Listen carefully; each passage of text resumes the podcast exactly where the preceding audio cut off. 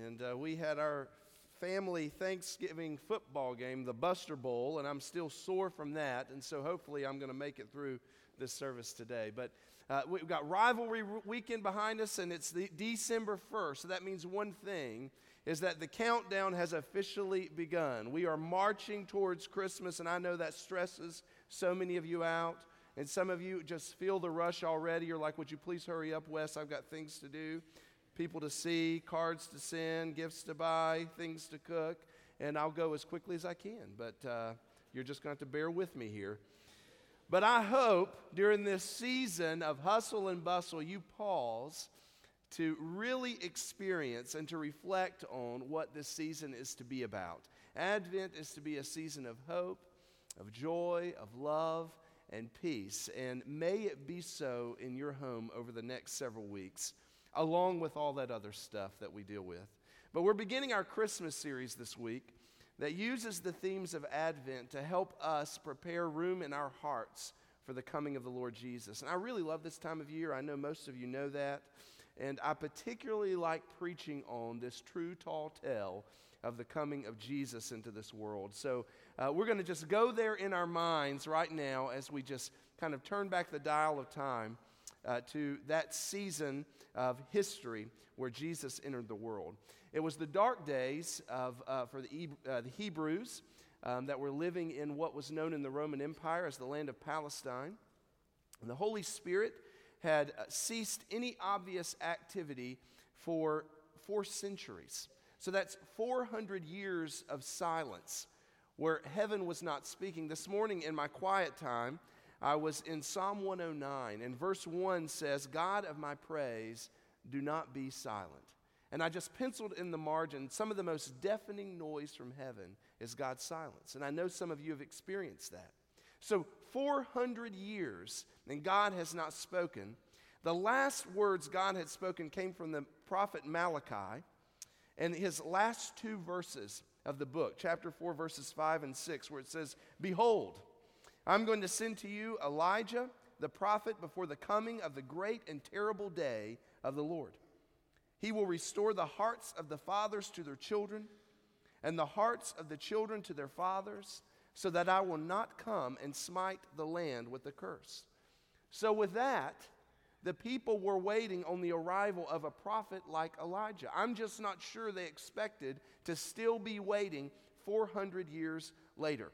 I imagine that many people started reflecting back on the good old days, in the day of the law and the prophets, and that was kind of the high mark when they looked back, or some were just looking forward to the coming of the Messiah, that messianic age, that great and terrible day of the Lord, because they didn't want to live in the present, because the present was just filled with doom, gloom, and despair. And perhaps it was not much different than some of you think of when you consider this age that we live in today. Because some people think, you know, when will God come back to wrap all this up? When will he come to put an end to this foolishness? And some of you reflect back on a period of time that you think of as the good old days when everything was much better than it is today. And maybe it's hard to have hope in a era of history where we deal with the present circumstances we face. Well, that's how it was when God begins to move again among his people. And Luke captures the story for us. But before he tells us about the coming, the birth of the Messiah, he has to tell us about the birth of the prophet John the Baptist first. And the story takes place in the land of Judea. Uh, the king over the land is Herod the Great. He is a great soldier, a great orator, he's a great builder. When you tour through the Holy Land and you visit that temple in Jerusalem, many of the renovations to that second temple were under his leadership. So, that western wall, the Wailing Wall, that retaining wall that's there, that's part of uh, his influence over that great temple. But he was also a tyrant. He had at least one of his wives killed, he had several of his sons killed. We know that he had many boys, children, toddlers, infants in Bethlehem killed when he heard about the birth of Jesus. One of the themes in the book of Luke is do not fear. And Herod is this character who is full of more fear than anybody else. He's absolutely paranoid. That's why he has his family members killed. That's why he goes and has them killed in Bethlehem. And that's also why he goes on this building frenzy. He's building these fortresses. So that famous Masada, that's, that's a result of Herod because he's paranoid. What if they attack? Where will I go? So he's totally paranoid. So we have Herod, king, this tyrant, as king over Judea. And all of the spiritual leaders of Judea are shackled by tradition and corruption. And this is how we enter into the story of the dark days among the Hebrews, which is recorded in Luke 1. And the first thing you discover when you look at Luke 1 is that no matter how dark it is, God still has a remnant people. And Luke begins to focus his attention on this one priest. His name is Zacharias, one priest among many who is married to Elizabeth, faithfully obeying God in the face of rampant corruption. They're an old couple steeped in Jewish tradition. They did their best to adhere to the law, and they were looking with anticipation for God to move again. And their only sadness, which was a great sadness, is that they were childless. They were old and childless. And it's with this backdrop that God begins to move in a special way, shattering the status quo that had settled among the, the Hebrews. It's the dawning of something new that's going to be a high mark for all of history. So look with me at Luke 1. I'm going to read to you verses 8 through the first part of verse 13. Now it happened that while he was performing the priestly service before God in the appointed order of his division, according to the custom of the priestly office, he was chosen by Lot to enter the temple of the Lord and burn incense. And the whole multitude of the people were in prayer outside at the hour of the incense offering. And an angel of the Lord appeared to him, standing on the right of the altar of incense. Zacharias was troubled when he saw the angel, and fear gripped him. But the angel said to him, Do not be afraid, Zacharias. After 400 years of silence, God announces the coming of a prophet who would serve as the forerunner to the coming of the Messiah. And what I hope this morning is that you will hear today is that God counters human despair with messages of hope. So, how does He deliver that hope to us? Well, God extends His hope through divine comfort, through prayer, and through His sovereign control. And so, we're going to look first at hope through God's divine comfort. As a priest among the Jews, Zechariah served as part of a division of priests who shared the responsibilities twice a year to go into the temple and to perform the priestly duties there. So during one of these two weeks of his active duty at the temple, he is there in Jerusalem, and by lot, he is selected to be the one who would go in on, it's happened twice a day, but he would go in to offer the incense offering. Now, this was a real honor for any of the priests. It was considered to be a once in a lifetime experience, maybe twice if you were fortunate. And so Zacharias would have the responsibility to go into the Holy of Holies and offer up the holy smoke from the uh, burning of the incense, which was symbolic of the prayers of the people going up before God in his temple. And Luke tells us that at the exact moment that this offering is to be made, the people by tradition are praying outside of the Holy of Holies there. And this, um, I think it's worth pointing out that God often speaks to his people and calls to them when they're busy with other tasks. Think about it. When God, when Moses found the burning bush, he was on the other side of the mountain because he was tending sheep. So he was doing some other tasks. David was out tending sheep when Samuel comes to anoint him as the next king. Gideon is threshing wheat on the threshing floor when the angel of the Lord appears to him. Peter and the other disciples, some of them, are mending nets when Jesus walks by and calls to them to come follow him. See, Zacharias did not go into the Holy of Holies seeking an answer from God. He is simply fulfilling his priestly duty, he's doing what he is responsible to do. And it's here that God all of a sudden interrupts him. Now, maybe he had the need on his mind because here he is going into the Holy of Holies. So perhaps he's aware of all of these things. But Zacharias was there only to do what he was responsible to do as a priest. One commentator said, It's difficult to steer a car when the engine is not running. In other words, God directs us as we are busy with what we are supposed to be doing. I think many times we are tempted to just check out, to sit still, to stop and wait till we hear what God wants us to do or we discover what might be next for us. I would say that idleness is rarely, if ever, the proper way to seek God. So here's Zacharias burning incense in the Holy of Holies. The people were praying outside of there. Verse 11 says, And an angel of the Lord appeared. Now, the angel of the Lord is a phrase that you see repeated throughout the scriptures, particularly in the Old Testament. And very often, the angel of the re- Lord, many believe, refers to God Himself. So God Himself appeared, but He's called the angel of the Lord.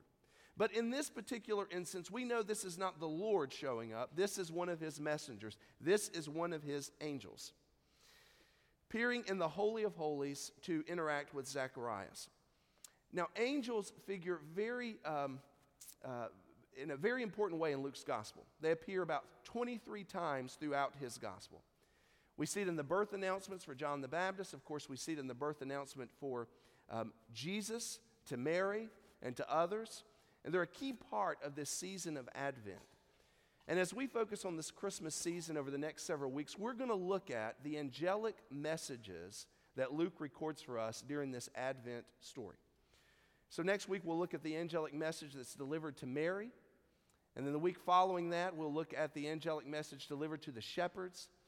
And then the following week, we will look at that message when the heavenly hosts gather together and sing there um, above the shepherds. So, there's 23 references to the angels in Luke's gospel alone. But there are only two angels that are ever named in all of Scripture. We have Michael the archangel, and we have Gabriel.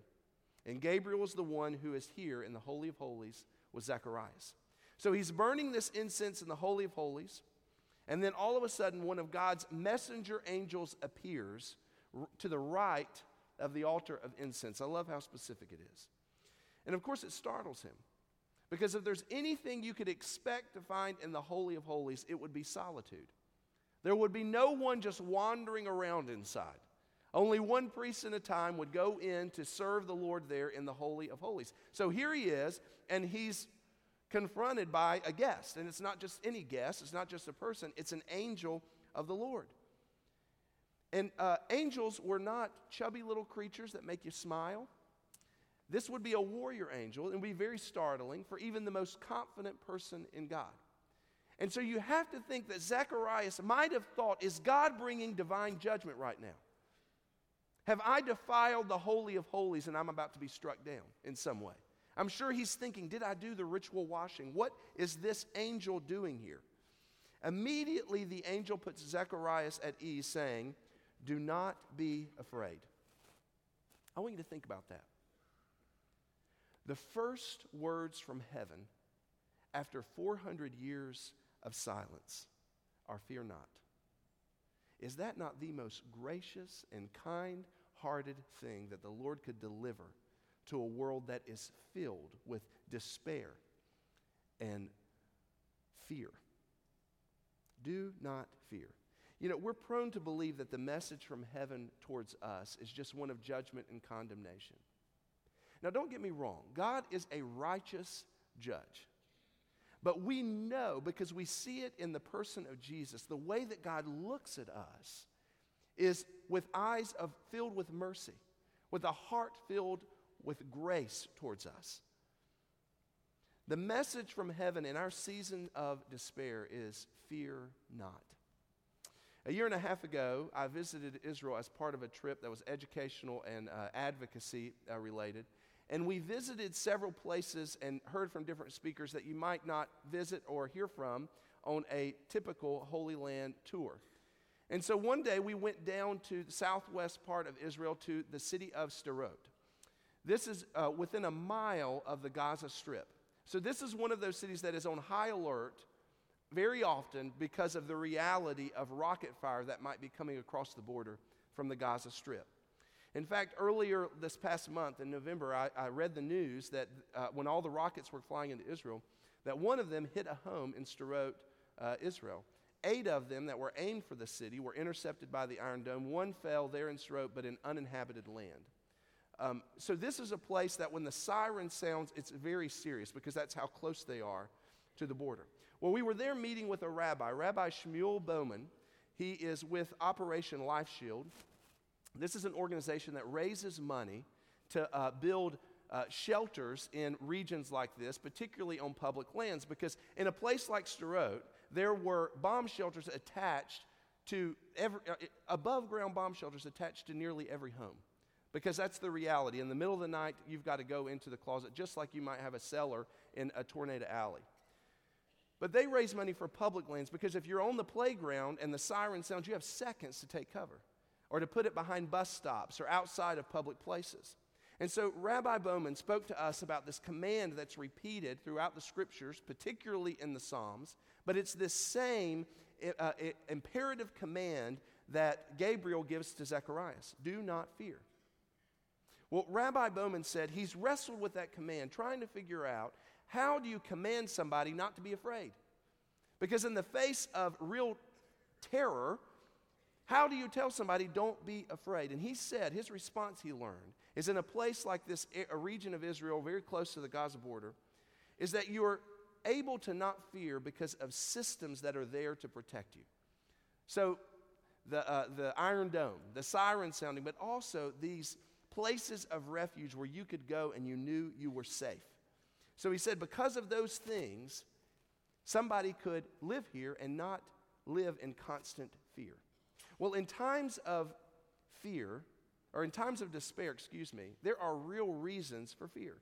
And I admit that I don't know what you carry in here this morning, what you're taking into December with you that you have fears about. I'm sure that they are very real and very serious. I can say generally that I know we live in an era or a period of time that's filled with turmoil. Our nation is divided on every issue. Our uh, federal government is at odds with one branch investigating the other. We have this campaign season that uh, both sides are running based on fear and based on the blame game. On the global scale, we have um, nations that are trying to enhance their nuclear capabilities. We have the one country, two system um, arrangement of Hong, Kong and China that's on the brink of collapse. And we have the United Kingdom that's in a tug of war with the European system. And so those are real reasons to have fear and despair, but I imagine your reasons for fear are much personal, much more personal, much closer to home. Some of them probably much more imminent as far as the reality of what might happen. So, real reasons for fear, but the message from heaven in the midst of our despair is do not fear. So, how do we do that? D. Martyn Lloyd-Jones said that most of the problems that we face are due to the fact that we listen to ourselves rather than talk to ourselves. Now, I know some of you are saying, well, uh, she's got it okay because she talks to herself all the time, right? So the point is here is that he says when you wake him in the morning, you can listen to whatever your thoughts are telling you. Perhaps it's about, you know, problems from yesterday. Maybe it's about problems that could potentially happen tomorrow. You can listen and you can feel horrible, or you can talk back to those thoughts. You can remind yourself of what's true, of who you are, of who God is and what He's done. Psalm 42 presents a man who is prone to depression. His spirit is, is uh, crushing him because of the fear that he has. He says in Psalm 42, verse 5, Why are you in despair, O my soul? And why have you become disturbed within me? And then he stands up and he speaks to the fear, speaks to himself. And he says, Now listen, I got something to say. And this is how he concludes the verse Hope in God. For I shall again praise him for the help of his presence. So, what kind of fears do you carry into December this morning? Well, the message from heaven is do not be afraid. Sometimes you just have to speak to your thoughts to remind them of who you are and who God is. So, God first extends hope through divine comfort. He also extends hope through prayer. Let's look again at verse 13, where it says, But the angel said to him, do not be afraid, Zacharias, for your petition has been heard, and your wife Elizabeth will bear you a son, and you will give him the name John. Now, some of you understand exactly what's being communicated by this word petition. Well, we are not given all the details, but we can imagine that Elizabeth and Zacharias have prayed over and over and over again this prayer for a child. Now, we can be callous sometimes and say that that was a much more serious issue in a different era, but I know that there are people probably here in this room joining us online or by television, or you have friends that have dealt with the seriousness of that issue. And it's deeply painful. So I'm sure that Zacharias and Elizabeth offered that petition through tears. I imagine sometimes it was through anger and through frustration. Something they perhaps had also just given up on, an outdated petition. But on this day, when God, who has been silent for 400 years, speaks, begins to speak, the message that he shares with Zechariah is that your wife, Elizabeth, is going to have a child. And in the days before a sonogram, he said he will be a son. You can already know that. And the problem that uh, new parents deal with of arguing over the na- child's name, he says, I'll solve that too. And he names him. He said, You'll call him John. Now, as much as it must have offered reassurance to Zacharias, to have Gabriel standing here and know that God was giving him a son. The way that we really see hope in this account is through Zacharias and Elizabeth's prayers. That's what hope looks like. Because I cast the line and I expect something to be out there to bite. Karl Barth is one of the great theologians of the 20th century, and he's credited with saying, To clasp the hands in prayer is the beginning of an uprising against the disorder of this world. I'm going to read that to you again. To clasp the hands in prayer is the beginning of an uprising against the disorder of this world. We live in an era where we could just throw our hands up and say we don't know what to do, or we could go to the one who has the ability to intervene and change things through prayer. You know, where you turn to in times of trouble really shows what you hope in. So sometimes we hope in a person, maybe a political figure. Sometimes we hope in ourselves and our own ability, or we hope in another person. My daughter Amelia, when she's in trouble, she looks for mommy or daddy because she hopes mommy or daddy can make it all better. Well, as children of God, we are invited to go before our Heavenly Father who has the ability to make it all better. And we do that through prayer. Don't worry about anything, but in everything, by prayer and petition with thanksgiving, make your requests known to God. That's the command of Scripture. So for me, the most powerful statement in Gabriel's words to Zechariah are this Your petition has been heard. I think there are many days where that would just be enough for me. I don't need an answer. I don't need a yes. I don't need a miracle just to know that there, with confidence, that there is a great big God out there who hears my prayers and is interested in what's on my mind. Let me ask you a question. How different would your prayer life be if you prayed with confidence that God was actually listening? Now, I know we all believe that. We all say, I know God hears my prayers. But the problem is, I don't think that we've always prayed like that. Sometimes we pray just to hear ourselves talk because we know I'm supposed to pray, so I'll just pray. Sometimes we pray for other people to hear us, and where we get real concerned about the grammar and making sure we get the names and the requests right, and make sure we do it in the right order when we pray. Sometimes we pray, uh, you know, I pray with my kids so that I can teach them. It's a regular habit. But sometimes I'm doing it just for that, not because I believe that God is listening. We pray as a church for the needs of people in our congregation and our community because we know we're supposed to. But do we always pray as if God is listening?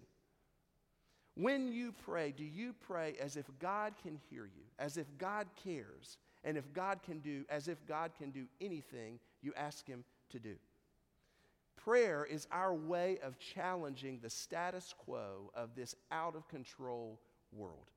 If the world is in disarray, then we rebel against it by clasping our hands and taking to our knees. Well, God extends hope through divine comfort and by hearing our prayers. But God's peace people also have hope as they recognize that God has sovereign control over this world. Look at verse 14. You will have joy and gladness, and many will rejoice at his birth, for he will be great in the sight of the Lord. And he will drink no wine or liquor, and he will be filled with the Holy Spirit while yet in his mother's womb. And he will turn many of the sons of Israel back to the Lord their God. It is he who will go as a forerunner before him in the spirit and the power of Elijah, to turn the hearts of the fathers back to the children and the disobedient to the attitude of the righteous, so as to make ready a people prepared for the Lord. So, what the angel of the Lord is describing here is that he is to be a Nazarite. That was a religious vow that uh, someone could take. Really, parents would make it for their child and then raise their child to live by it where they would abstain from certain things in order to make themselves more available or to demonstrate deeper commitment to the Lord. And so John was to be a Nazarite, and he was. Secondly, the angel says that John would be filled with the Holy Spirit even when he's in his mother's womb. Of course, we see that, right? Whenever Mary, who's pregnant with Jesus, goes to visit Elizabeth, who's pregnant with John, and she says that the baby leaps within her because the Holy Spirit recognizes, within John, recognizes who is here. But what we see happening here is that the Holy Spirit, who has essentially been inactive for 400 years in an obvious way among these people, is now coming in a very intense way. And it's to indicate we are entering a very special era where God is stepping into the world. Now, John is also coming as a fulfillment of prophecy. When the angel speaks about John turning the hearts of the people back to God and the children to the Father and the Father to the children, that's fulfillment of prophecy. Comes straight out of Isaiah 40 and, of course, in Malachi 4 that we just read earlier. And the bottom line that we see in all of this is God is in control. You think He's been silent, you think He's forgotten you. You think he's abandoned his promises, but God is still in control. He has not stepped away from the helm of the ship. He has not released control in the first century. And beloved, he's not done the same thing this year either. In seasons of despair, biblical hope is available as we recognize God's sovereign control. Paul David Tripp writes Hope is more than wishing things will work out. It's resting in the God who holds all things in his wise and powerful hands. You know, we use the word hope in all kinds of different ways, but biblical hope is not just wishful thinking. It's not just expecting somebody to act on the right thing to do or to have the right motivation for what they're for right action. Biblical hope is this. It is a confident expectation of a guaranteed result that changes the way you live. A confident expectation of guaranteed result that changes the way you live. We can be confident as the people of God because our hope is not based on ourselves, but on God. If it's all up to me, we're up the creek. But if it's dependent upon God, He is a sure foundation. He will not fail. Biblical hope also is expecting what is already guaranteed. We know that God is in control. We know what God is looking to accomplish. We know why He sent Jesus into the world. We know what the end of all things will look like because the scriptures tell us that. So we can trust in him. We hope he will return because we know he will. And he will set everything right. Finally, biblical hope informs the way we live. It's not just lip service. It actually changes the way we live. So that whenever I am going through trials and tribulation, the fruit of the Spirit born in me can be love and joy and peace and patience because I trust in a God who's made a promise. I know He'll keep it and it changes the way that I live. So God extends hope through divine comfort in hearing our prayers and through his sovereign control. You know, I think it's important to remind ourselves, though, that Zacharias was not a perfect man. You think, well, he was a priest, he did everything right. But remember, if you keep reading the passage, Zacharias actually says, well, eh, how can I know this is true? of course, Gabriel's an angel standing there, and you'd be like, uh, look around, you know? And he says to him, he says, because you've doubted, you're going you're to be mute. You're not going to be able to speak until the day that John is born. I'm Gabriel who stands in front of God. Why would you not believe me? Is what he says. Now, I'm not going to beat up Zacharias too much. You know why? I do the same thing. I doubt the Lord, even though he comes through every time. See, in the end, God kept his promise. Zacharias and Elizabeth had a son. They named him John. He was the prophet, the voice calling in the wilderness to prepare ye the way of the Lord and following him, Jesus comes. See, that's not just a fable, that's a true story. And it's not ultimately about a baby boy who was born in Bethlehem, it's about a Savior who entered into the world. Jesus was born so that he might die, and he did die. He died on the cross so that you could be forgiven of your sins. He was resurrected from the grave, giving us hope of eternal life, our own resurrection and life with God forever. And it comes by simply be- by believing, by placing faith and trust in Him, by hoping in Him. So as you struggle with fears during times of trouble, turn first of all to Jesus because He offers freedom from fear. Then demonstrate your hope in God by being faithful in prayer and then trust in God's sovereignty. In a time of darkness and in hopelessness, God counters human despair by giving us hope. Our Father and God, we thank you at this time of year that we have this sure reminder that you have not forgotten us, you have not left us on our own. And so, God, even now, as you speak to our hearts, we pray that you would apply that hope to us. And God, help us be prepared to respond to you. It's in Jesus' name we pray. Amen. We're going to have a time of invitation. Some of you need to respond to that free gift of salvation. Some of you need to respond to joining the church, and others, maybe it's in following believers' baptism. Whatever it may be, say yes to the Lord today. So I'm going to invite you to stand. As our choir sings, I'll be down front. You respond.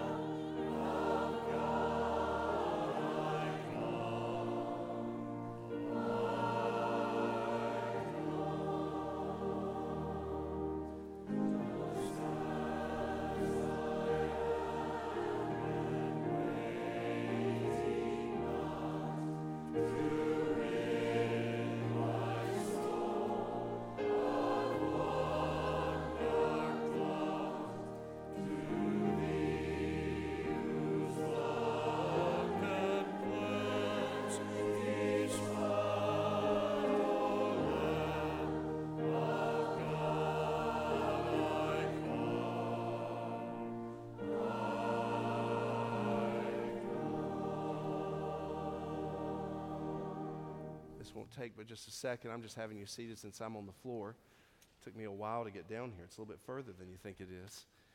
Uh, just a reminder uh, our Christmas pageant, if you can't tell, is about to take place. And uh, Steve, y'all have given away thousands of tickets, I hear. And so, are there any tickets available yet still? We, there are Sunday after Saturday at 2 is gone, Sunday at 4 maybe close to gone.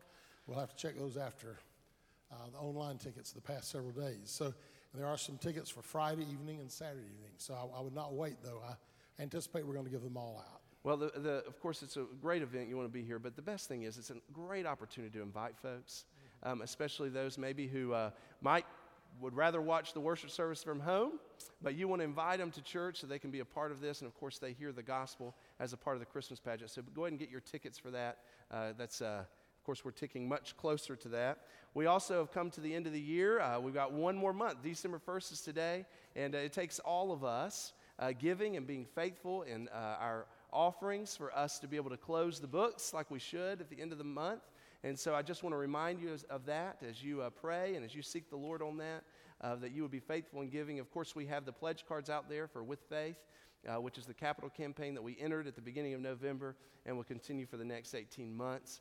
Um, also, of course, the Lottie Moon offering that was mentioned, that's a great way uh, for our church to be a part of worldwide missions. I read that uh, it's an average of $62,000 through the IMB uh, with uh, Lottie Moon offering for us to be able to fund one family unit. And so our goal's right there, and we always exceed it. And so you continue to give uh, towards Lottie Moon this time of year. Uh, the biggest Christmas gift of all is the Lottie Moon offering. So, college students, there is a Bible study and free lunch for you just over in 1420. If any of you have prayer needs, we have some deacons down here with red badges who will love to pray with you um, if you have those needs. But let me invite you to stand, and I will pray our benediction, and we'll be dismissed. Now, Father, we pray that you would just uh, shine your light on us and in us, God. Father, help us to replace all of that fear with your hope. It's in Jesus' name we pray.